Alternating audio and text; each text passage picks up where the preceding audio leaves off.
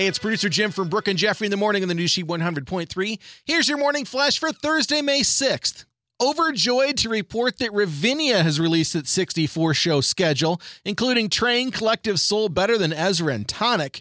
They'll be shaking things up a little bit. Pavilion seats will be distanced in pairs of two or four.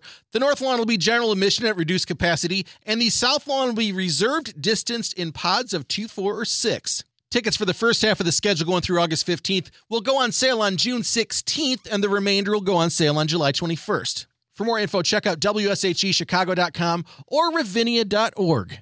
Fellow Stranger Things fans, Netflix just dropped a minute long teaser for Stranger Things Season 4, taking us back to Hawkins Laboratories and the pre season one life of Eleven. The genius Duffer brothers are promising this will be the biggest and most terrifying season yet. Can't wait. And today's She Throwback takes us back to 2004 and must see TV on a Thursday night.